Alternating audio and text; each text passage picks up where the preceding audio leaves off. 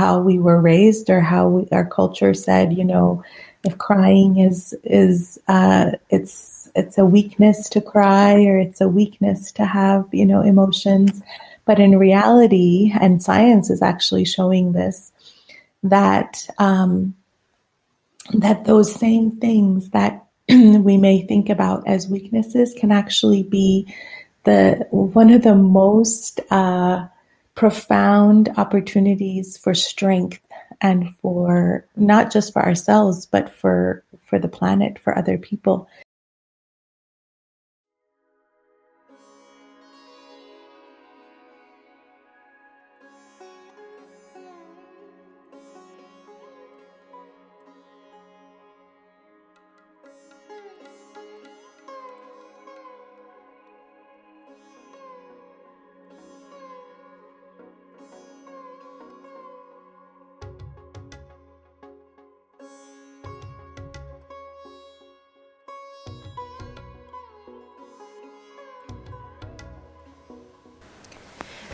I am Sadia Tariq, and you're listening to Dhani, the podcast. Our guest today is Dr. Noshene Ranjbar. Born and raised in Tehran, Iran, until immigrating to the US in adolescence, Dr. Ranjbar developed a passion for a holistic view of medicine and healing from early on in her life. Throughout her studies and life experiences, including her own illness, as well as caring for her mom, who suffered from several autoimmune illnesses and cancer, to fostering refugee children with PTSD, to working with American Indian communities across the US, to working with asylum seekers, she developed a keen interest in approaches to healing trauma and advocating for holistic mental health.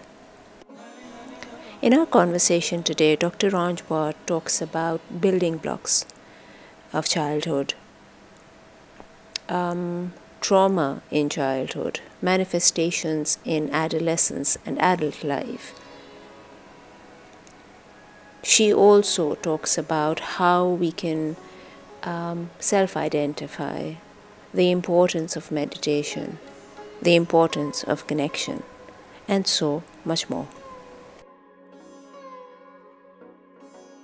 Dr. Ranjbar, thank you so much for being uh, on Dhani. Thank you for having me. It's a pleasure. Ma'am, I've been looking forward to our um, uh, discussion. Uh, but before I uh, bombard you with some questions, um, please tell us about yourself.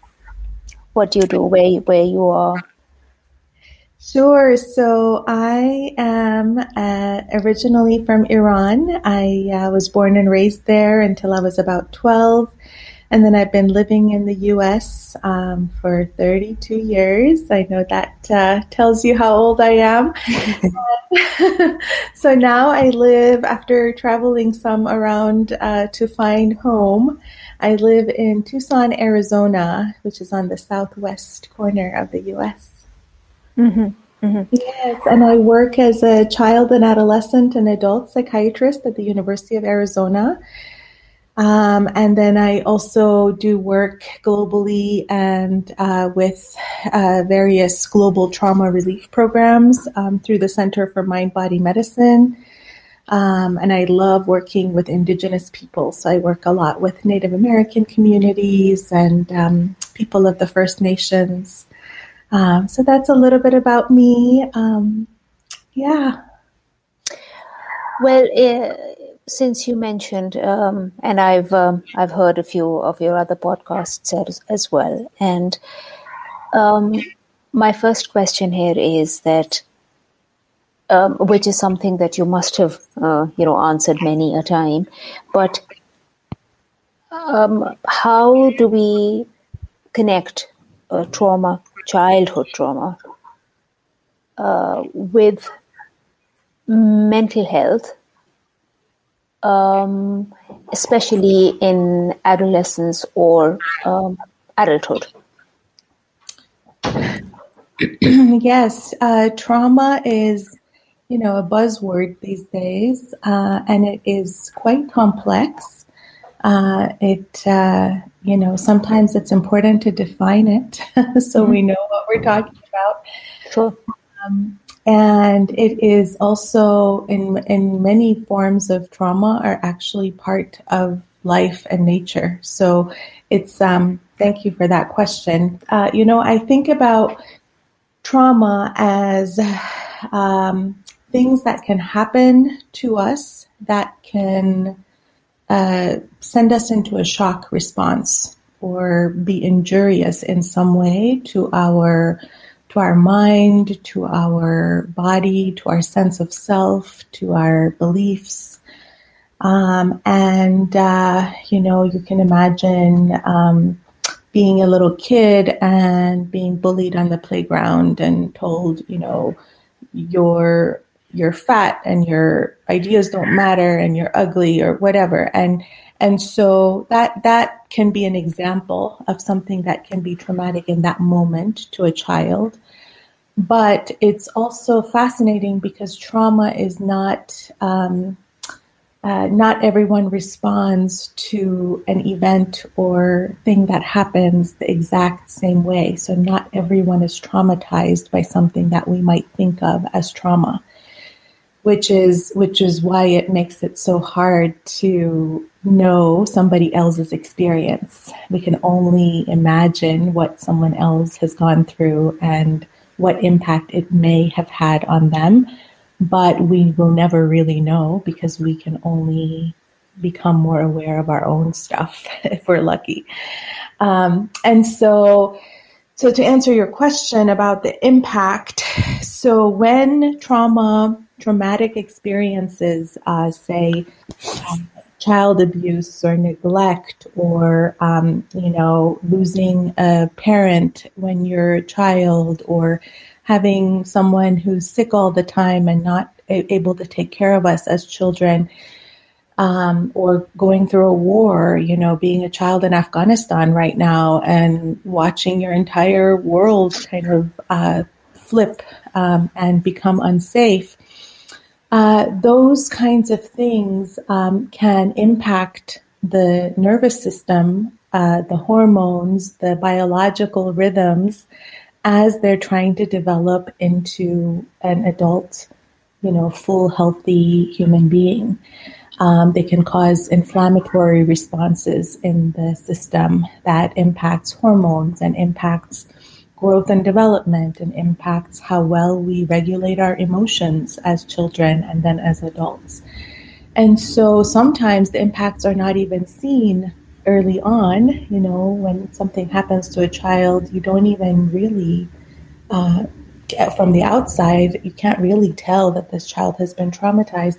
But then it manifests later, like when you said adolescence, you know, right when those transitions of hormones and, and changes and shifts are happening in the system, then sometimes you see it. Or sometimes when that person is, uh, you know, going on and, and going in school and having a really stressful school experience or in medical school, like a lot of my students, you know, then some of these old traumas come and catch up with us because the system is trying to navigate another stressor. And then some of the older things come to the surface. So I'll stop there, but um, it can really have um, a profound impact depending on what the trauma was, who the trauma was uh, received by, and what happens afterwards. Um, all of those things are factors that, that determine if a single person will or will not have depression later, or anxiety later, or PTSD later um, or even heart disease or you know lung disease later because all of these things are dependent on the various factors. Mm. so as you as you mentioned that of course this is all subjective. It's how much an individual is traumatized. And often children uh, we don't know whether we are being traumatized or we have crossed uh, a traumatic experience. So, in terms of fully functional adults, how can we self identify and discover, or perhaps even try and deal with uh, that that that experience how does it how can we identify in terms of how will it manifest in someone uh, because you see not everyone has uh, the insight or the intuitive powers or even the resources to go to a professional and sort out uh, their lives? Mm, yes, it's a great, profound question. Uh, so you know, in in Persian, which is my uh, my mother tongue, uh, they say uh, "khudshenasi" and "khudashenasi," Um, and I'll just you're reminding me of this because it's all uh, comes down to continuous self awareness practice. You know, continuing to get to know ourselves better and uh, becoming more aware and mindful of who we are, how we live in the world, and how we relate to others, and how, um, you know, we all struggle, right? There's no one who is completely perfect as an adult, and and and so, but we're not all the time uh, tuning in to pay attention to some of our struggles and having compassion that some of those might actually be coming from some old things that uh, we have gone through, perhaps haven't had a chance to integrate them, understand them, um, uh, shed light on them so that we are not holding some dark, you know, t- dark past secrets um, inside that are actually perhaps contributing to our struggles now. Um, and this can be done in so many different ways. Like you said, not everyone has a professional to go to. Not everyone has a, you know, life coach these days to to work through stuff with, or therapist, or psychiatrist.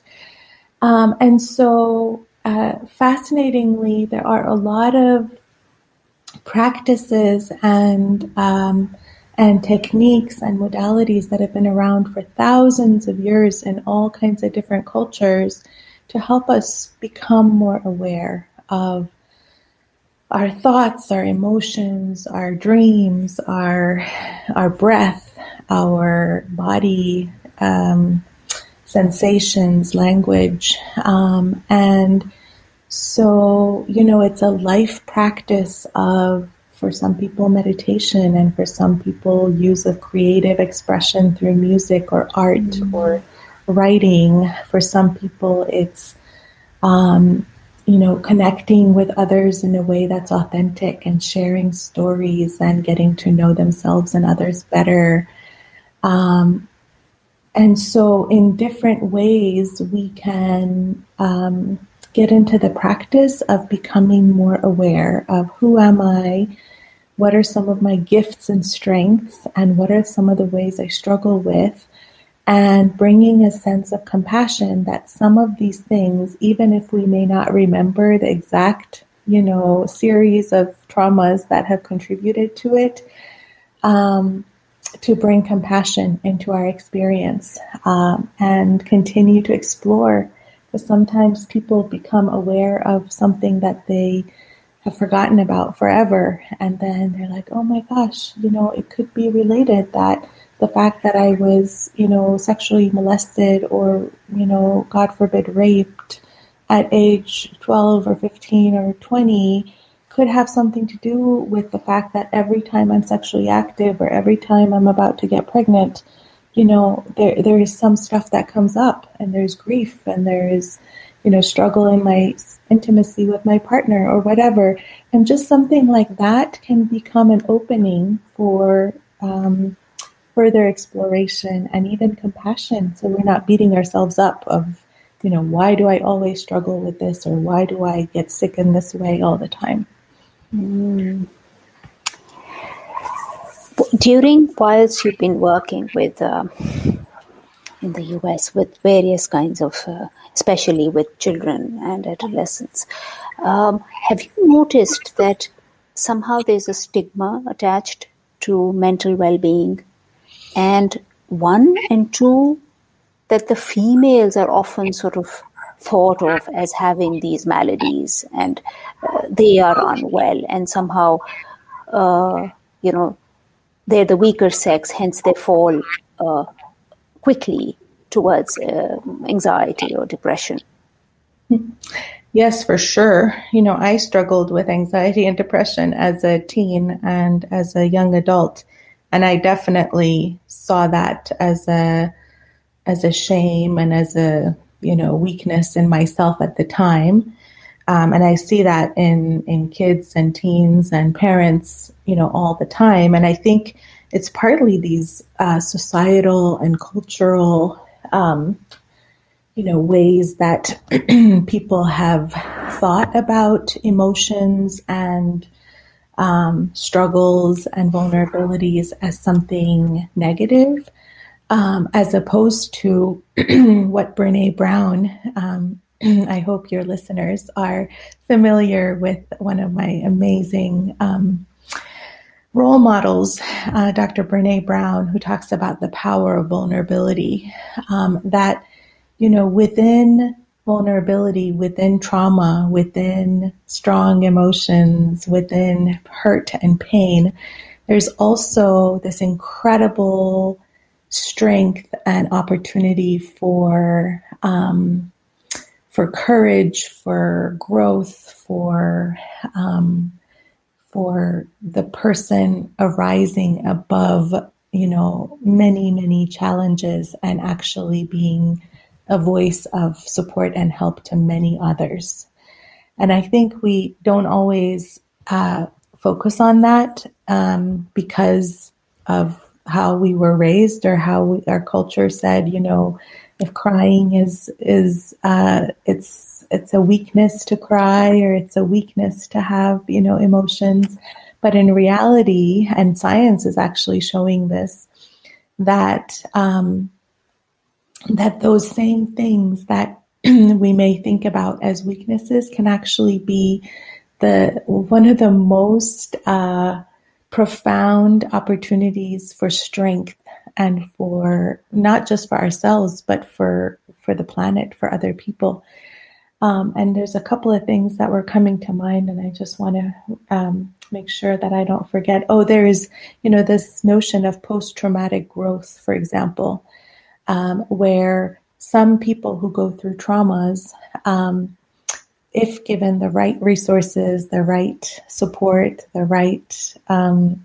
environment, um, they can become emblems and symbols and um, incredible uh, strengths to their communities, to the world, even. So, some of the people that we see arising and doing incredible work in the world are some of the people who initially were struggled a lot and and even went through you know incredible traumas imprisonments abuses you know etc so uh, so it's not always as it seems on the surface um, yeah, I can say a lot more about that, but I'm going to stop now for now. Ma'am, you have been working with um, asylum seekers, and in the recent uh, past, uh, we've had an influx, the Western world has an influx of uh, asylum seekers um, from South uh, East Asia, from the Middle East. And this is the new generation this is the future generation um, who have been displaced, who have been traumatized, and now they are seeking home. They're seeking identification. And the most recent, of course, is Afghanistan, as you just mentioned. What lies, uh, what's the future for them? Well, I hope that it that they will be received with care and love and support by those who have the capacity and are in a better place to be able to to hold them. You know, they say that for each child, for each adolescent who's going through a really difficult um, time, it only takes one mentor, teacher, support, uh, guide in their life who sees the, the beauty in them, the, the strength in them, the potential in them, to for them to um, be able to to really look beyond the the pain. Uh, it doesn't take you know an entire you know country to to see them exactly they the way that they need to be seen as a as a you know brilliant little being trying to find a new life it really does take individual people to come into their lives and and take them under their wings or see the see the potential in them. Um, and so, and then by the same token, it does take a village to raise a child. So I think about, um, I used to be a foster mom for for two uh, teen, children and, and adolescents. One was a child, one was almost an adolescent from Afghanistan.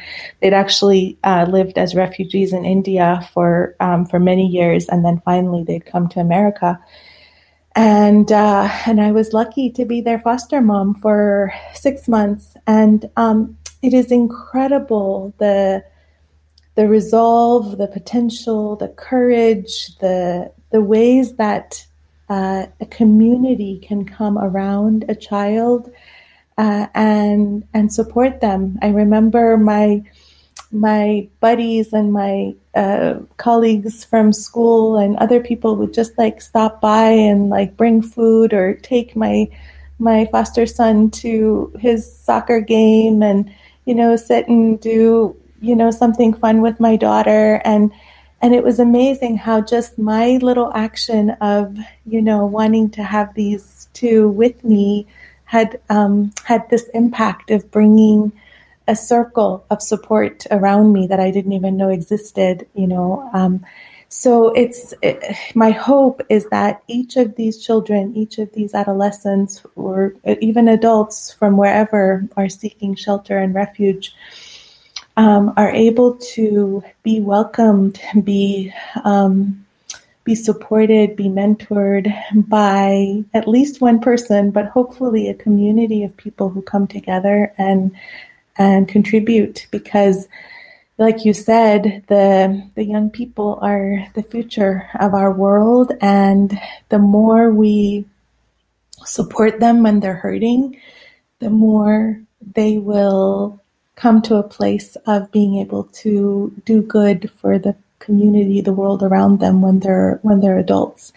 And when I see, you know, suicide bombers and, you know, people who go down kind of the, the dark path of killing others or whatever, I always think, you know, what traumas might have this person gone through as a child or as growing up and was never healed, was never given opportunity to integrate and, and get support for, for what they had faced, that it has hardened to the point of being destructive towards others.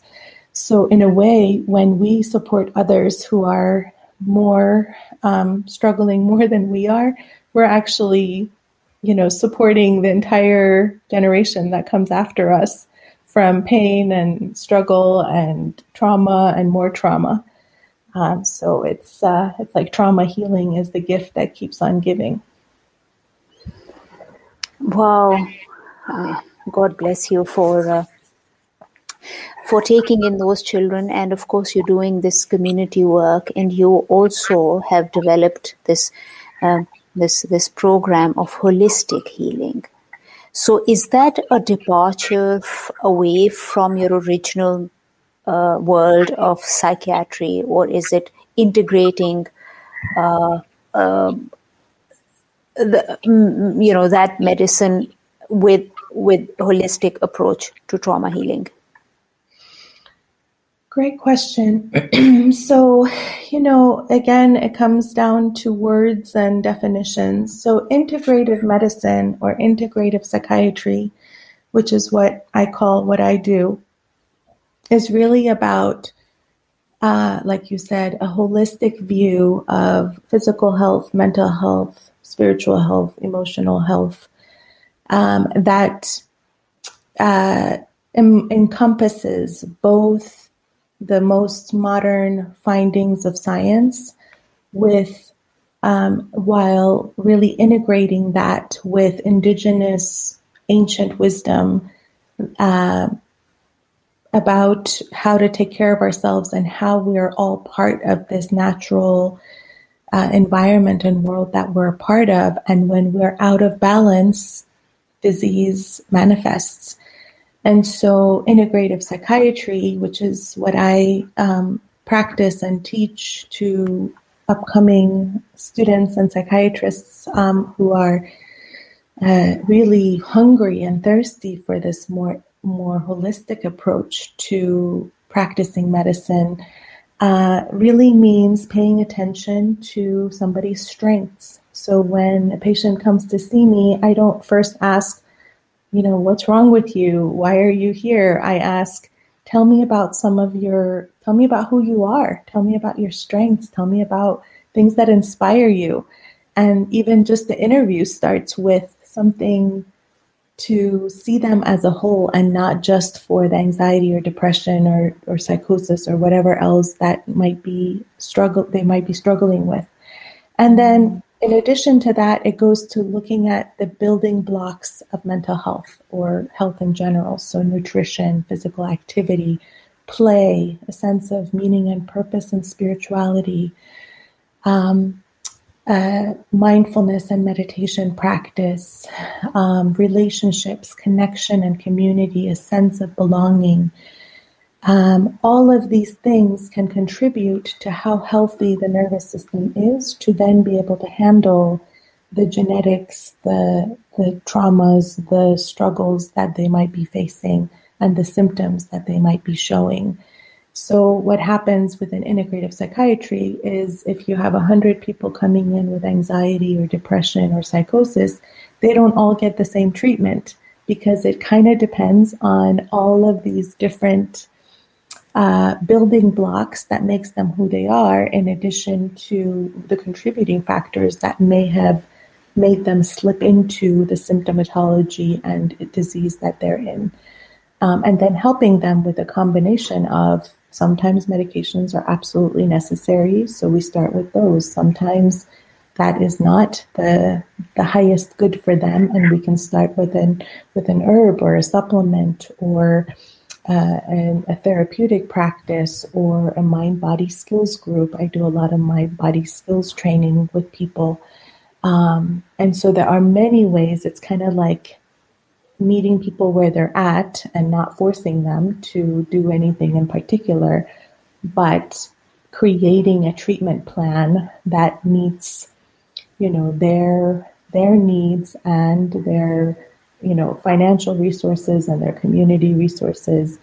So it's a vast field, and I can't say it's separate from modern psychiatry, but it encompasses it and it goes way beyond. Um, instead of seeing people as just a diagnosis and you know just a pill to fix it. How amazing is that? I was watching a program on Netflix, and uh, somewhere in there, uh, there was this lady, and she said that uh, um, she runs a wellness retreat kind of a thing, and she said that you know everyone um, has a crisis in their lives when they are not seen. Now, I'm just wondering that as a child, of course, there's an innate you know want and need to be seen to be heard. And perhaps the same as adolescents and adults as well. But i'm just sort of verifying it with you. But is that true? It's is does it really boil down to the fact that when you're not seen things there will be certain crises emotional or physical or you know autoimmune wise something will charge up and crack up yeah. um, yes, I could see that. I think um, uh, being seen is itself an interesting uh, notion, and and what we mean by that. The the reality is that a sense of connection, belonging, being loved, um, being cared for, being uh, valued as a little child, and then as a human being uh, we all need that. It's like our nervous system, our the way we are as as human beings. We crave to connect. We crave to be loved. We um, we crave to belong to to where we are and who we're with. And so when when as children we're meant to feel that our presence doesn't matter, um, our ideas and gifts and talents are, you know, not good enough. Um, or even, you know, told the opposite that, you know, you're never going to be as good as somebody else or you're acting just like somebody else and, you know, this is the person I don't like. Uh, those comments, those behaviors, those body languages impact the the capacity of the child to feel whole, to feel connected, to feel uh, cared for by the caregivers, by whoever is around them.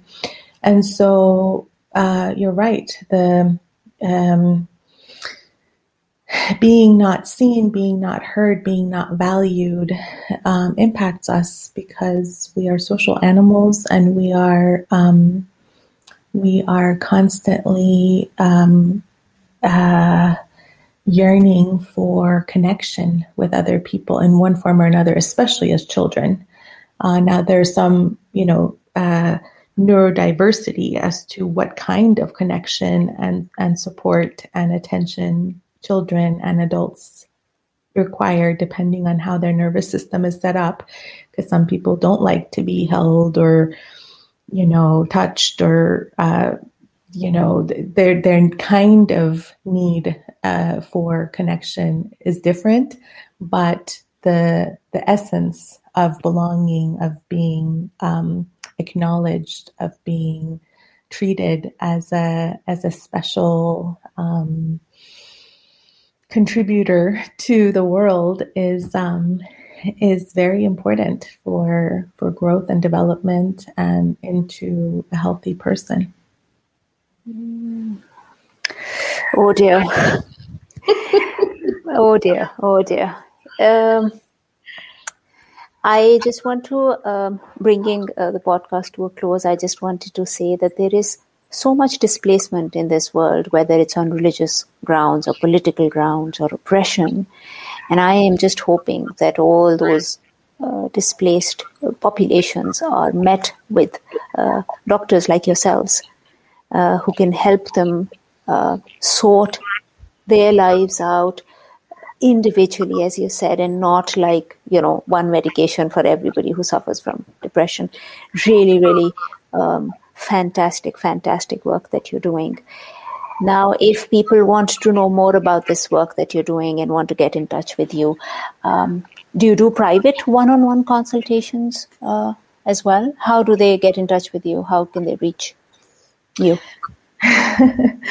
so, I, um, good, great question. You know, I have to say, um, I'm very much of the mindset that there's not, and there's never going to be enough doctors, you know, especially integrative psychiatrists in the world to meet the demands, right? Like we're talking about millions of people needing support. And here I am, you know, one little person in the desert in Arizona. so uh, the work that has been the most meaningful for me is the work through the Center for Mind Body Medicine which is a nonprofit organization that has a train the trainer model to train people to do this work, even if they're not psychiatrists, even if they're not doctors, even if they don't have any degree, mm. to hold circles and spaces and workshops for communities. So we do work in Kosovo and Gaza and Israel and uh, hopefully soon in Afghanistan or in people from Afghanistan who are all over the place in Haiti, you know, after the hurricanes, uh, we work with Native American communities. But what we do is we train people who are teachers, you know, community advocates, uh, firefighters, police officers, uh, psychiatrists, you know, whoever is is interested. We train them in this community based effort to hold space for others to heal trauma because you know if this were ever up to psychiatrists to get accomplished we would all be suffering forever. And certainly if you try to do one-on-one consultations with me the world would be in chaos. But i would highly um, encourage the listeners to look up www.cmbm.org so that's the center for mind body medicine and actually, our next training is coming up at the end of September. It's a five day intensive, and it's just an initial introduction to how you can care for yourself and your own trauma and stress and connect with others in healthy ways virtually now during COVID, but also how to get trained to take this work to your communities, to the Afghani refugees, to you know the schools. So we have you know teachers and and people working in shelters and substance abuse programs doing this work you know without having the md degree which is really what matters because the work needs to get out into the community brilliant brilliant uh, i wouldn't mind looking into it myself but Dr. Ranjbar, thank you so much for your time. It's been absolutely uh, wonderful, wonderful talking to you. And um, uh, obviously a lot for us to digest and chew on, but also very, very heartwarming to know that there are uh, people like you out there in the world. Thank you. Thank you. It's an absolute pleasure, and um, I am also on, you know, various social media, so I'm happy to continue these conversations and support your work. Thank you. Take care. How delightful is that? And you. Thank you. Thank you.